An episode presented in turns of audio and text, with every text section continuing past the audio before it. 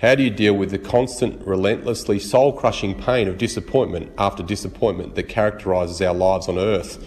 You must be very old, right? So I thought you might know. Thanks again, your friend.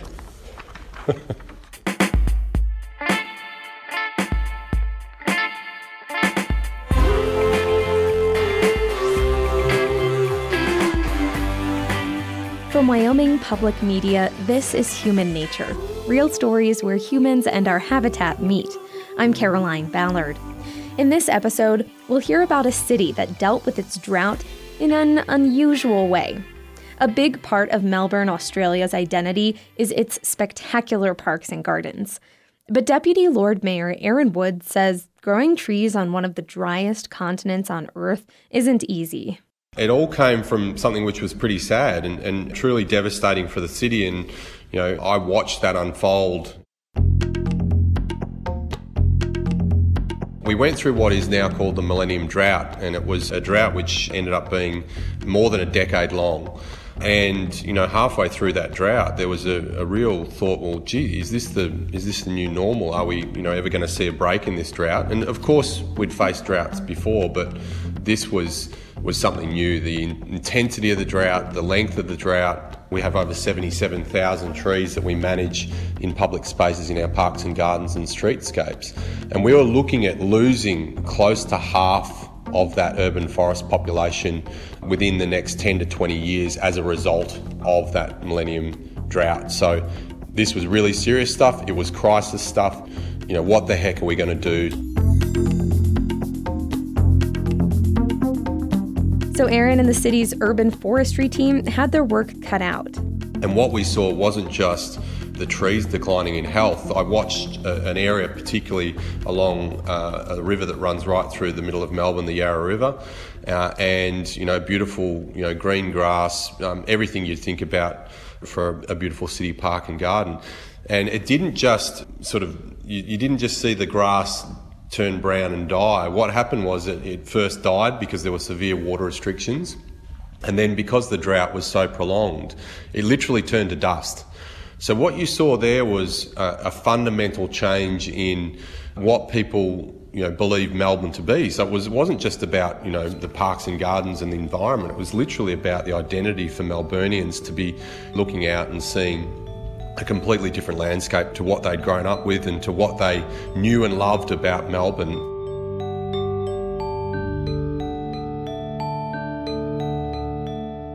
There are still you know, many impacts from that millennium drought that can be seen in a lot of the mature trees, particularly the European trees, which suffer a lot more uh, in those conditions.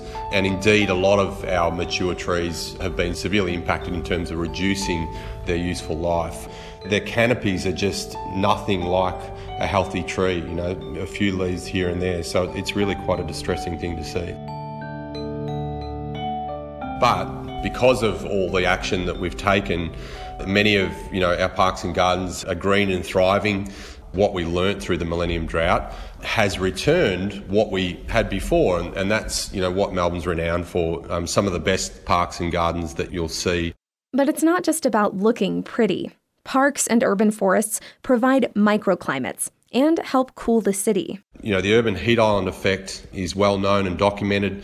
The urban forest, and indeed our trees, are really the first defence against combating the urban heat island effect. Managing all these trees is a big job. So the city has a document called the Urban Forest Strategy, which Aaron and his team developed in response to the Millennium Drought. That's got two really important targets in it. We want to double the forest canopy cover over the next 20 years from about 20% forest canopy cover to up over 40%, and that's about cooling the city. But we also want to diversify the species that we've got in our urban forest to protect against, you know, disease and to make them more resilient to a changing climate, and indeed a climate that's really quite a harsh climate to grow trees in. We mapped all the trees because if we're going to manage this urban forest, we've got to map them. Every tree was given an ID so that we could manage them. It's really, really simple, really visual. And the amazing thing is, you know, for someone who lives in a street in Melbourne, is that they can go right down to their street level and literally see the trees that are outside in their street.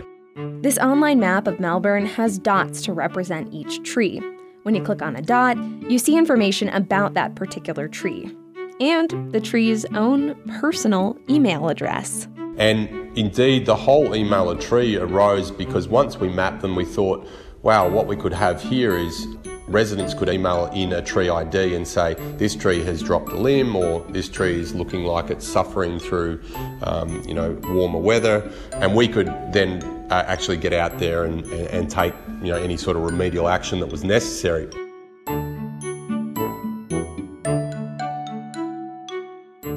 City started to get emails like that. This tree has dropped a limb, the new tree on my street isn't growing properly. But not all the emails to trees were so pragmatic. Then we had all sorts of, you know, funny emails. There was one I remember because I started reading a lot of them and someone emailing saying, I'm really sorry, tree, you know, 453 that my dog peed on you this morning. You know, just just quirky, funny things like that. But then there was some quite heartfelt ones too where um, one of the emails I remember was a lady uh, emailed a group of trees outside our state library, and they're, they're really stunning trees that have been there for a long time. And she said that I had taken water from my office out to you through the drought, and I'm so happy that you're surviving and thriving to this day, and it makes me smile every time I, I walk past you. So it just it, it was quite a, an unbelievable outpouring. Lots of humour, but also lots of really heartfelt uh, emails as well.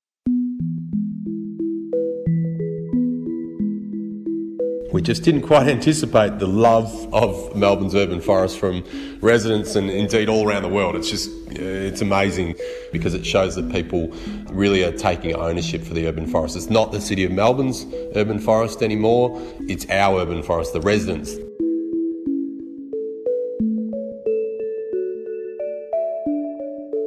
What did you think when you started to see that some of these were very personal emails? Well, uh, I mean, initially you kind of think, oh gosh, you know, what, what are people going to think of this? You know, this is sort of the classic, um, you know, what is local government doing? You know, using time and resources on an email a tree program. The good thing about it is that the resources taken are very minimal, so we're happy on that front. Um, but the, the really important part of this is if you want to build support and ownership of the urban forest, then having people want to email a tree and, and talk about, you know, that this tree played a big role as they were growing up, or, you know, one student um, from one of the universities emailed the tree during an exam saying, I'm really quite stressed out at the moment. I wish I was out there with you, tree ID, you know, whatever the tree ID was. But what it demonstrates is just, it demonstrates a growing um, real love for Melbourne's urban forest that we can translate into support for what we're doing. So, do you have some of those uh, those emails handy? I certainly do. Would you like me to read some? I would love for you to read some. Okay, here we go. So this is one to the Western Red Cedar. Hi Tree, are you worried about being affected by the Greek debt crisis? Should Greece be allowed to stay in the European Union? Regards, Troy. Now that obviously happened during the Greek debt crisis. So there you go. Uh, the Weeping Myrtle, this one I love. Hello, Weeping Myrtle. I'm sitting inside near you, and I noticed on the urban tree map you don't have many friends nearby. I think that's sad, so I want you to know that I'm thinking of you. I also want to thank you for providing oxygen for us to breathe in the hustle and bustle of the city. Best regards. And this, this one is also a good one too. Hi, tree, or hello, green leaf elm, more appropriately. It's me again. I just got my marks for last semester back. On a definitely completely unrelated note, how do you deal with the constant, relentlessly soul crushing pain of disappointment after disappointment that characterises our lives on earth? You must be very old, right? So I thought you might know. Thanks again, your friend. so you, quite quite varied. Do the trees write back ever? They do. They do. That's um, I sort of I felt like I was, you know, breaking the um, the written code about you know Santa Claus or Father Christmas not being real. When I told them that it wasn't actually the tree that was replying, it was um, some of our dedicated volunteers. But the trees do reply. So you know the wonderful thing is um, people can send in an email and actually get back a reply, which is often a nice surprise for people. Hi, Cypress Pine. My name is Ivo, and I live in Split, Croatia. I'm 15 and I'm going to Queen Yelena College. How about you? What's up in Melbourne? Regards from Split, smiley face XOXO. Hi, Ivo. There is plenty going on in Melbourne. It's the start of autumn here, so I will be losing my leaves as soon as we have a cold snap in the weather. This weekend there was a festival called Moomba, so the city was very busy. Next weekend is the International Flower and Garden Show, which is my favourite event, but I guess I am a bit biased. Hope things are well in Split. Cypress Pine, Tree ID 1024776. Dear lemon scented gums, I think of you as twins rather than individuals. I know that troubles some human twins, but I like to think trees are very communally minded. You are both different. 1022036 with your smooth trunk, and 1022037 with your barley sugar twist. You will always be two of my favorite Melbourne trees. May you live long and prosper. Best regards, Amanda. Thank you, Amanda. Such kind words. We don't mind if you think of us as twins. Beneath the soil, our roots are intertwined and we share nutrients. We are actually a lot luckier than many of the trees in the city because we have each other. Some trees are isolated in plots. In fact, a fantastic human recently gave a TED talk about how trees rely on each other. Best wishes, lemon scented gum, tree ID 1022036, and tree ID 1022037. Dear Tree at End of Swanston Street, I used to admire you and your mate when I was a young student at Melbourne Uni and lived in college in 1970 to 71. You reminded me of my country background, and you still do, 45 years later. Despite the increasing traffic, you still stand tall and free. Long may you do so. Lauren. Hi, Lauren. Thanks for getting in touch. I've lived such a long life and seen so many humans in my time, so it's always nice to hear that I have stood out in someone's memory. Yes, it's a tough job being a tree in the city with all the cars and concrete, but someone has to do it. It will be very sad to have no trees at all. Hope to see you again sometime. Best, lemon scented gum. Tree ID 1022037. What did it feel like for the trees to be almost given personalities by some of the people sending in emails?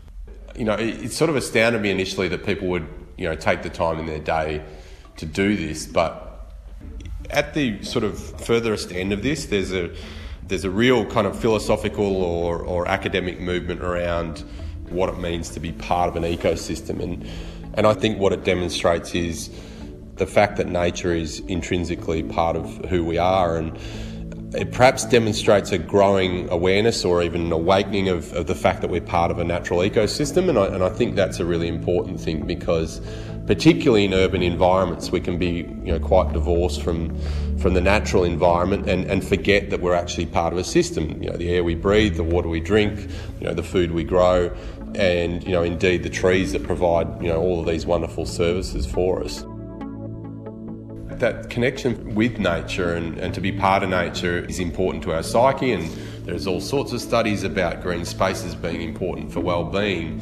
And you know, we forget that. We forget that we're part of a natural system, and, and, that can have impacts really quite directly on our health. So, this is just another kind of outpouring of that need to be connected. And I think it's, you know, it's a really lovely thing to, to see how much people love the trees and the parks and the gardens um, and want to have more of that nature in the city.